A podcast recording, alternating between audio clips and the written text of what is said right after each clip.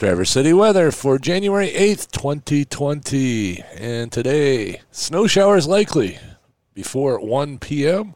Mostly cloudy with highs in the upper teens.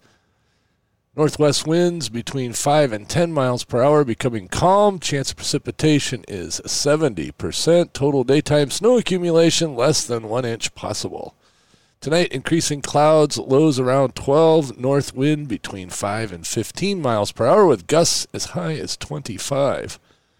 And tomorrow, a chance of snow showers before 3 p.m., and then likely, possibly mixed with snow showers. Cloudy with highs in the lower 40s.